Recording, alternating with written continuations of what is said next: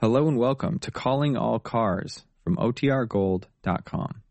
This episode will begin after a brief message from our sponsors.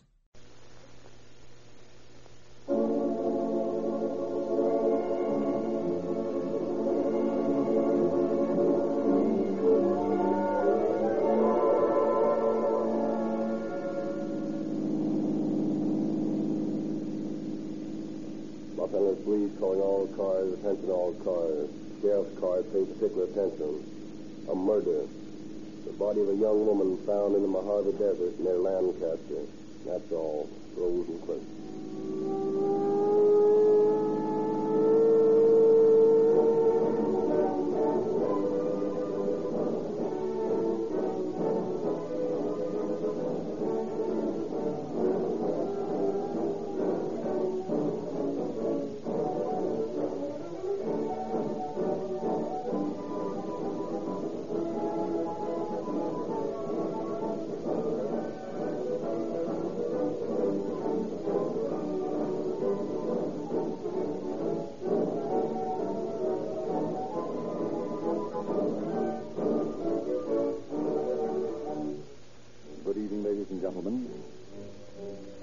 Buy gasoline, do you give any thought to your purchase?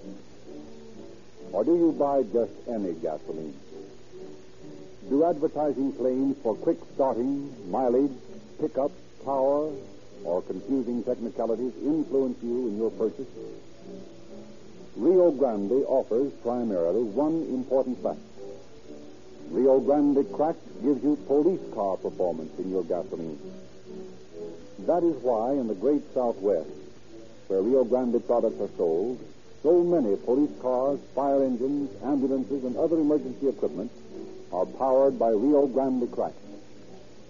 Police performance in the gasoline demands all the qualities you hear or see advertised.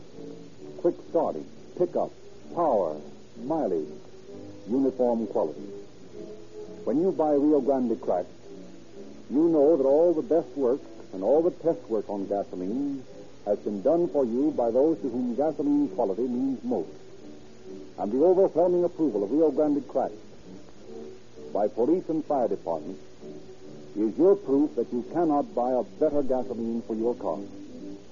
Buy Rio Grande Cracked for dependable, satisfying performance, and it will settle your gasoline problem for good. And now, Chief James E. Davis of the Los Angeles Police Department. Good evening, friends. At the annual convention of the International Association for Identification, just closed at Long Beach, the Los Angeles Police Department Bureau of Identification was voted the most efficient of its kind in the United States. This bureau was organized several years ago under the direction of Captain Howard L. Barlow, who shares with me his enthusiasm for an international fingerprint system which will place in the files of the federal government fingerprints of all criminal types, readily accessible to law enforcement agencies. At the same time, it will provide an identification of all citizens, making possible quick identification of them for their families and for officers of the law when they are made the victims of criminals.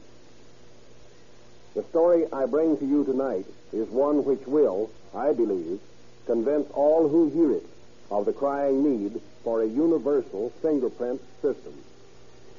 Had it not been for our Identification Bureau, perhaps the murderer of the unfortunate Ida Mae Cerny would never have been punished. I want you to listen carefully, following with our police officers along the thin thread of evidence which brought to justice this murderer.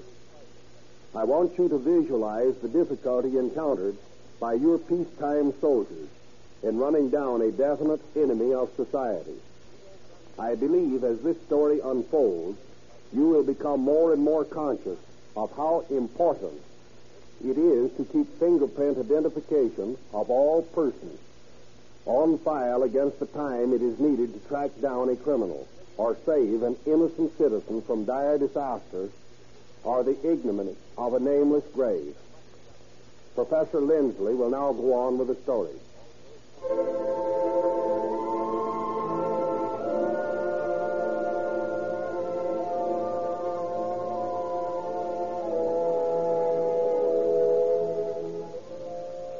22nd of October in 1932. In the Los Angeles County Sheriff's Substation at Lancaster, in the Mojave Desert, a summer languor still lingers on the hot breezes coming across the sagebrush. Flies buzz against the screens, and nothing, it seems, ever happens in the sleepy little desert town. When suddenly the siesta silence is broken as a wild-eyed desert rat rushes into the office. There's the sheriff. I gotta see the sheriff right away. Are you the sheriff? No, I'm deputy in charge here. The sheriff's in Los Angeles. Yeah, what's the matter? I just found a dead woman off the road. Huh? A dead woman?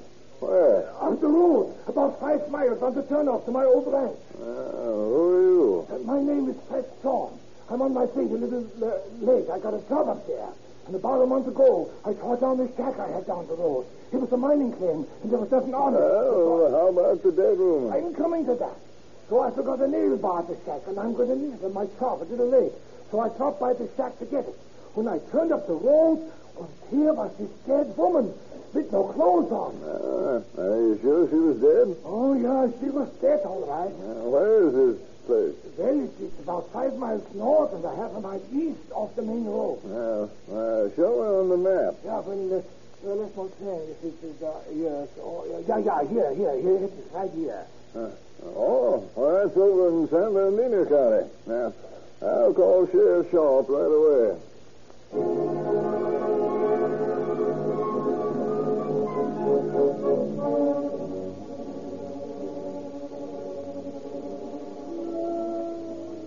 San Bernardino County officers lose no time in getting to the scene of the crime. Warren's story is found to be true, and no suspicion is cast on him regarding the murder. For murder it is found to be when Dr. Louisa Bacon of the San Bernardino County Hospital reports that the victim came to her death as the result of a multiple linear fracture at the hand of a person or persons unknown. However, there is no clue to the identity of the murdered woman, and police are momentarily stopped in their search for the murderer by their ignorance of the identity of the person murdered. The victim is totally unclothed, and the only clues found at the scene of the crime are tire marks, which, although possibly valuable in later identifications, are worthless as a beginning. There remains one meager hope on which the police rely. They fingerprint the dead woman and send the print into the Los Angeles Sheriff's Office to be checked. It isn't long before Deputy Sheriff Brewster of Los Angeles County has Sheriff Shaw of San Bernardino on the long distance phone. Sheriff, we've identified that murder victim. Who is she? Her name is Ida Mae Cerny. Oh, she had a record, eh? Well, not exactly. In 1930, we arrested her and her husband, Gus Cerny, on suspicion of robbery. They'd been friends of a guy we had for a holdup. Oh, I see. They cleared themselves okay, and we released them. Now we've located Cerny's sister and her husband here in Los Angeles. We've got his address. Mm-hmm. The sister hasn't seen either of them for three weeks, but uh, here's a tip you can run down. Uh, what's that? Cerny's mother lives in San Bernardino. She does? Yeah. What's her address? Uh, just a minute, I'll get it for you. I'm going to send one of the boys down to talk to her right away.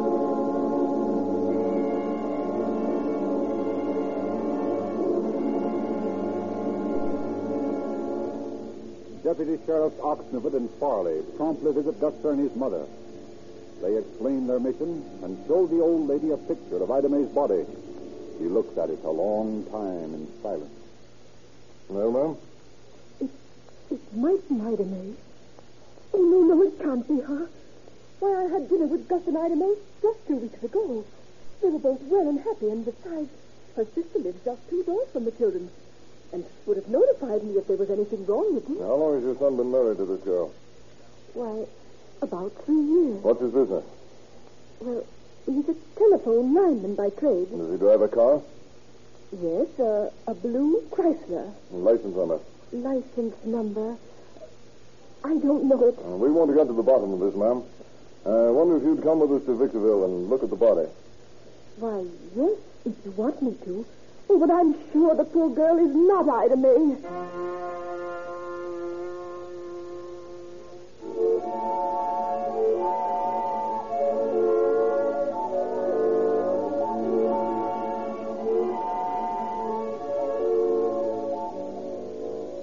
But the mother-in-law's conviction disappears in the mortuary in Victorville. And just before she faints, she positively identifies the murder victim as Ida Mae Cerny.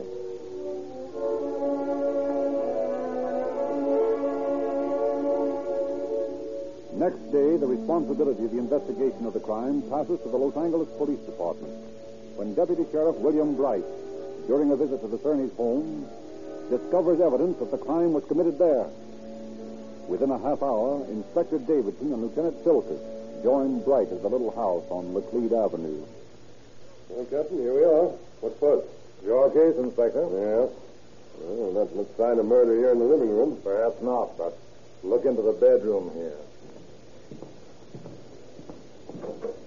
Good Lord. Shambles. Hmm. Uh, come on, let's go over this room for fingerprints.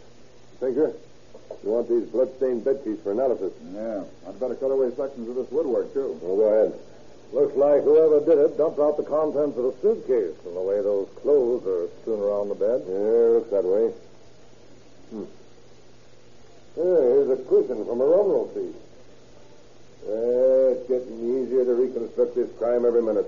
As I read your thoughts, whoever did it killed her here and put the body into the rumble seat of the car and drove it out to the desert. That's about it. Well, I don't know whose car you'll be looking for, but here's a line on one car. What's this? A payment notice from the finance company for monthly installments on Cerny's car.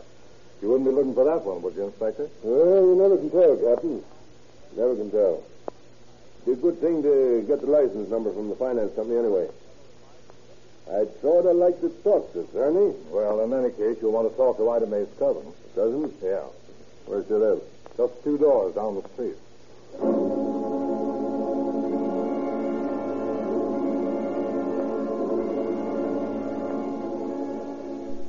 While the fingerprint expert and the photographer are taking care of the routine matters at the Cerny residence, Inspector Davidson interviews Ida Mae's cousin. Why, I talked to Ida Mae on the night of the 18th. She and Gus were getting ready to go to Palm Springs to look for work, and she wanted to borrow a cord for her electric iron. So I lent it to her, and I told her to bring it right back, but she didn't. And I needed it to make coffee Uh, this just morning. a minute, ma'am. Uh, you didn't see her after the 18th? No. I sent a boy over after the cord, but there was no one at home, so I suppose she'd gone off to Palm Springs like she said she was going to do. Weren't you worried when you didn't hear from her? Oh, no. Gus and Ida Mae often went away and stayed a week without writing to anyone.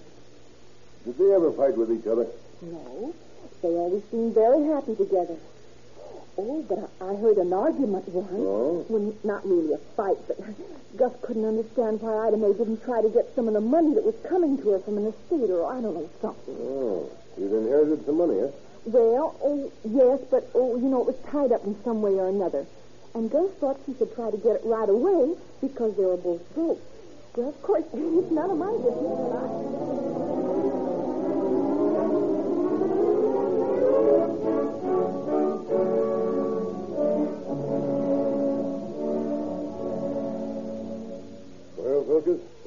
Possible motive in this inheritance business. It may be that Ida Mae came into some money and Gus killed her for it. Yes, that's a possibility, Inspector. I've obtained the number of Gus Cerny's car from the finance company, and I've wired all the inspection stations at the borders of the state to be on the lookout for him. Until he shows up to prove his innocence, he looks like the guilty party to me. Well, I can't find any other possible suspects in the case. I want you to go out and interview this attorney. Uh, here's his name and address. He's supposed to be handling Ida Mae's inheritance. See what he knows about it and report back to me as soon as you can. Yes, sir.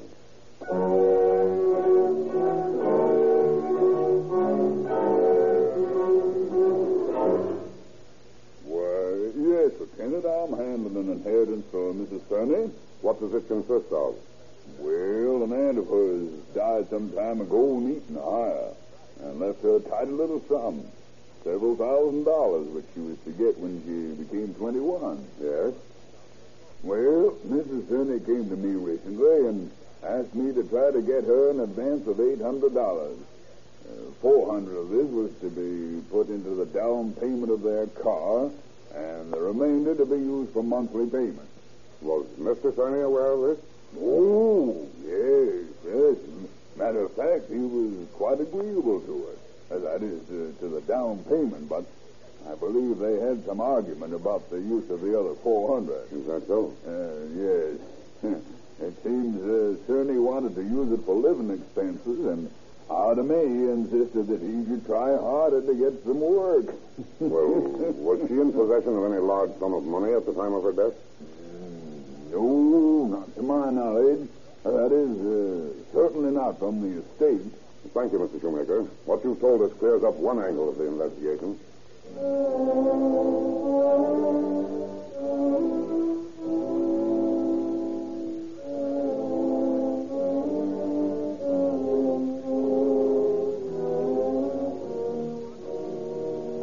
Following the interview with the attorney, Vilkus travels to the scene of the crime accompanied by San Bernardino deputy sheriffs and the photographer. Minutely, they investigate the wheel tracks made by the murder car.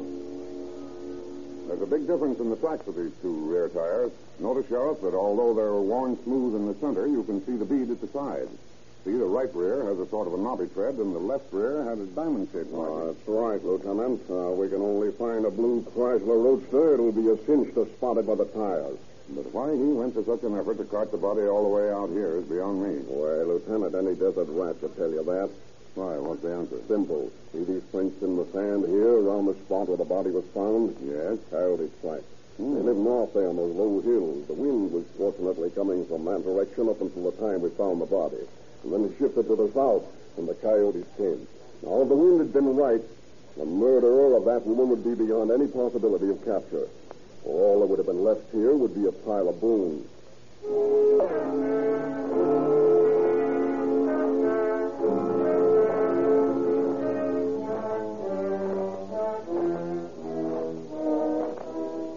Upon his return to headquarters, Vilkus is summoned to Inspector Davidson's office. I just received word from Yuma workers that our blue Chrysler Roadster, license number 1Z8106, checked through there at 4 a.m. October 20th. Good. Who was driving it? Yeah, they don't take the names down there anymore. They ought to make our work easier. But according to the investigations you've made, what cities has Cerny lived in? Just a minute. I've got the list here someplace. Yeah, here it is. He's lived in Chicago, Miami, Denver, Oklahoma City, El Paso, San Antonio, Ames, Iowa, and Herrin, Illinois. All right. Send a telegram to the chief of police in each of those cities asking him to arrest Gus Cerny for murder.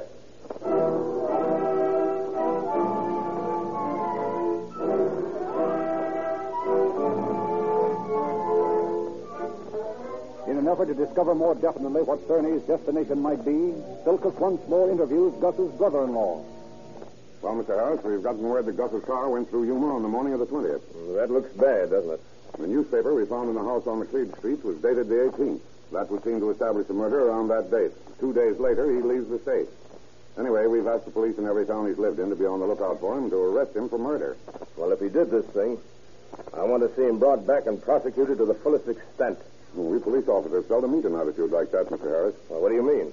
Well, blood is thicker than water. Yes, I know. Of course, Gus is only my brother-in-law. But when I say I want to see him answer for this crime if he did it, I speak for my wife as well as Gus's other brothers. Well, that's fine, Mr. Harris, and it's going to make our job easier. Now, tell me, is there any more light you can throw on this case? Well, there's one thing that you might want to know. What's that? It's something the family had agreed to keep quiet about. Mm-hmm. Several years ago, Gus married a girl named Mary Young in Carbondale, Illinois. Later, he deserted her and her baby and came to California. He met Ida May and married her in Tijuana. About three months ago, Gus and Ida May went east for a visit. Now, I don't know whether Ida May found out about it then or not. But when Gus came back, he said he was afraid Mary's family would make trouble for him and Ida May. So, he's a bigamist in any case. Yes, I guess that's right.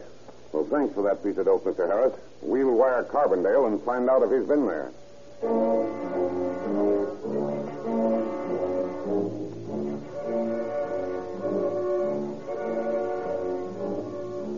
Vilkus wires Carbondale authorities, and two days later, he excitedly enters Davidson's office. Well, Inspector, the trail's getting hot. What do you got? Telegram from the chief at Carbondale. What does it say? Gus Cerny here, October 23rd. Left same night. Believed headed for Chicago. Good. Why the Chicago police? Now, wait a minute, Inspector. Hmm? They're not sure he's headed for Chicago. And anyway, we've already asked Chicago as well as those other towns to look for him. Well, I found out today that Gus Cerny borrowed $10 from a gang foreman when he couldn't get his paycheck on the 19th. He's hard up. He's going to wire his family here for money as sure as I'm a day old. Fine. Then in that case, make arrangements with Western Union to send us any telegrams addressed to any members of the Cerny family. Well, but the family will cooperate. Mr. Harris said he'd let us know just as soon as they got word. Just the same, Filkis, we don't depend on that. Line up the Western Union and get any telegrams that are coming before they do.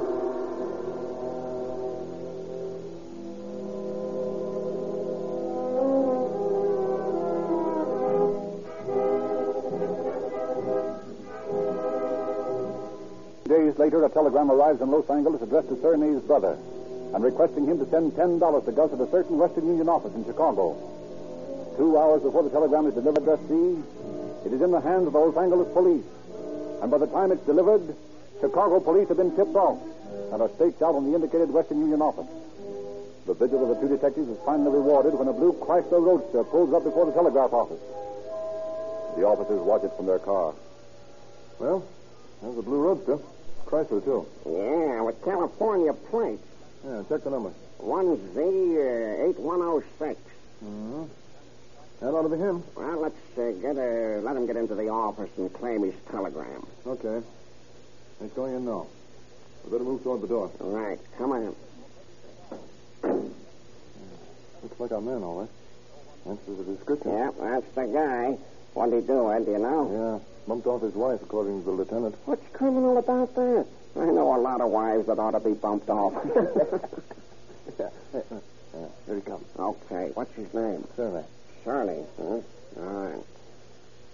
You're under arrest, Cerny. What? You're under arrest. Oh, what for? You're wanted for murder in Los Angeles. Oh, there's some mistake. Well, we can talk that over down at the detective bureau. We got orders to bring in, so you better come along peaceably. Oh, okay, let's go.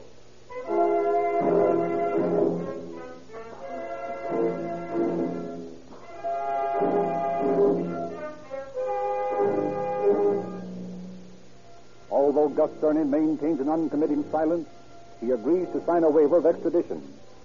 Lieutenants Baggett and Silkus are appointed state agents by District Attorney Buron Fitts and sent to Chicago to bring Cerny back. Less than a week later, Silkus and Baggett face Cerny in the Cook County Jail. Well, I'm sort of glad to see you guys. The accommodations in this deal aren't exactly the same as the Palmer house. Yeah, I guess that's right, Cerny. Have a good trip, Gus? Yeah, okay. I made pretty good time.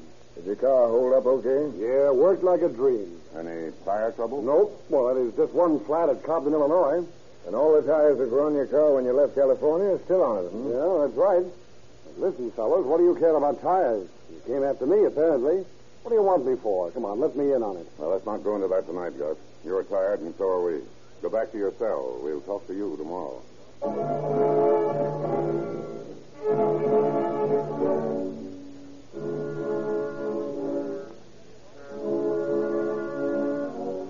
Armed with Cerny's admission that the blue Chrysler carries the same tires with which it had left California, the two detectives investigate the car the next morning. Now, let's see. The left rear was the diamond tread. It isn't on the car. Take a look at the spare. That might be the one he changed. Yeah, here it is, diamond thread. Same as the tracks in the desert. Now about the right rear. It's got nubs on it. This is a car, all right. Okay, now let's get a look at that rumble seat. Hmm, cushion's gone. Check another time. Back it while I'm looking around this rumble seat, see if there's a toolkit in the car. Right. Yeah, here's one in the pocket. Fine, and look what I found. What? Under the mat in the rumble seat, blood stain. Say, that guy must be nuts leaving all this evidence around. Let's see what's in that toolkit. Okay. Wrench, tire pump, screwdriver. Uh-oh. What's that? Looks like a lineman's tool. Certainly was a lineman, wasn't he? Yep. And look at it. Stained with blood. That's what he killed her with. Cerny is as good as swinging right now.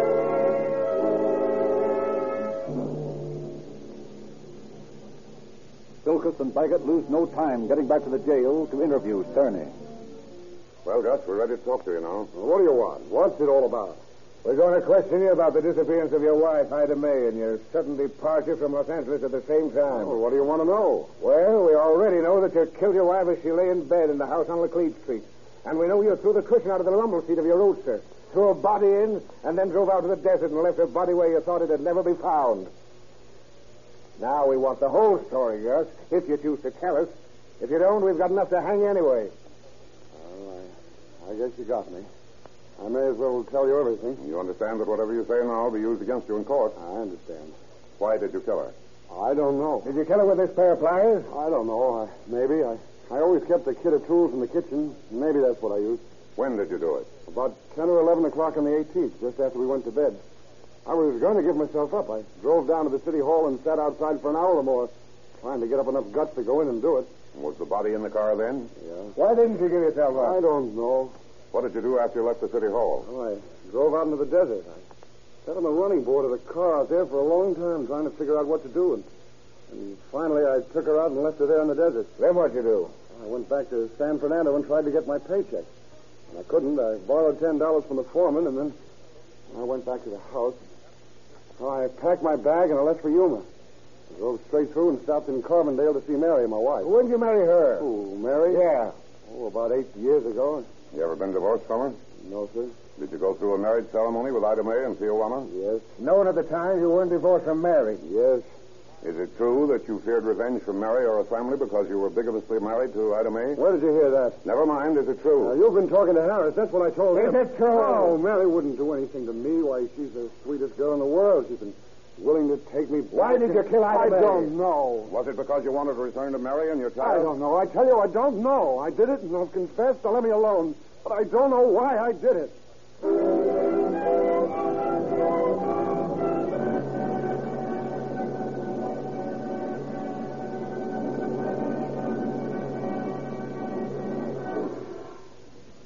Gus Cerny continued to claim that he didn't know why he killed Ida May.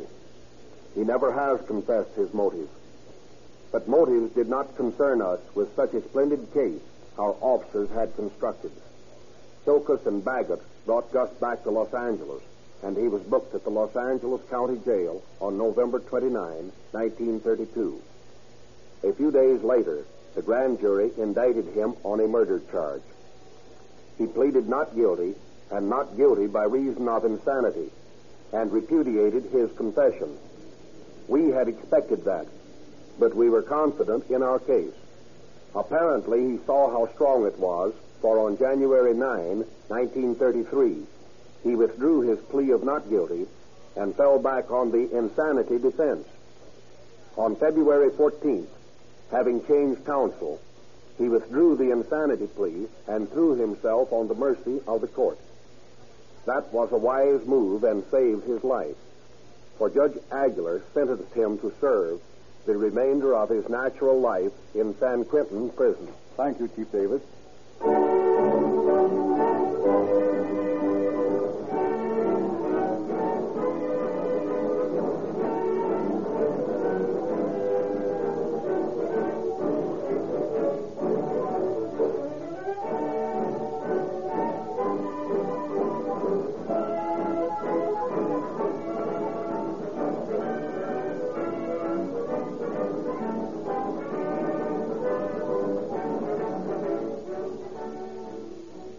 As police, fire, and other emergency equipment in your cities and counties depend upon Rio Grande cracked gasoline, so the internationally known Sinclair oils are used and approved by public service companies and corporations whose judgment on lubricating oils you may well respect. Your Navy uses 1,600,000 gallons of Sinclair oils for protection of their motors and fighting equipment. Your Army depends upon Sinclair oils for the lubrication of their trucks, tanks, guns, and other costly machinery. 52 railway systems fight friction and wear with Sinclair oil. 150 airlines, airplane manufacturers, and flying fields have tested, approved, and now use Sinclair oil. For your own sake, don't buy cheap bulk oils when you can buy Sinclair Opaline in sealed, tamper-proof, extra measure cans for only 25 cents a quart. It will save you money and save your motor. The new radio log for August is now available, containing a complete list of forthcoming cases to be broadcast on Calling All Cars and another Rio Grande program. Drive into your neighborhood Rio Grande service station tomorrow and ask for the August radio log. It's free.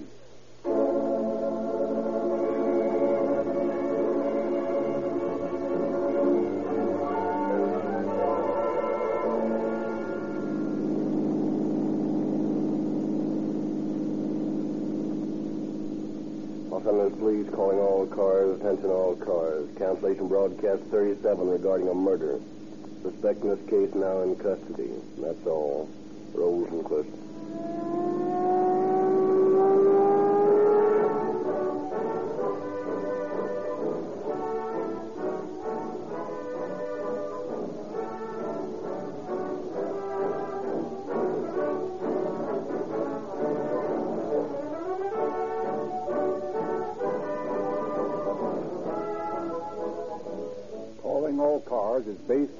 Confidential files of the Los Angeles Police Force and is written and produced by William N. Robson. The orchestra is under the direction of Frederick Stark. And this is Frederick Lindsley bidding you good night for the Rio Grande Oil Company.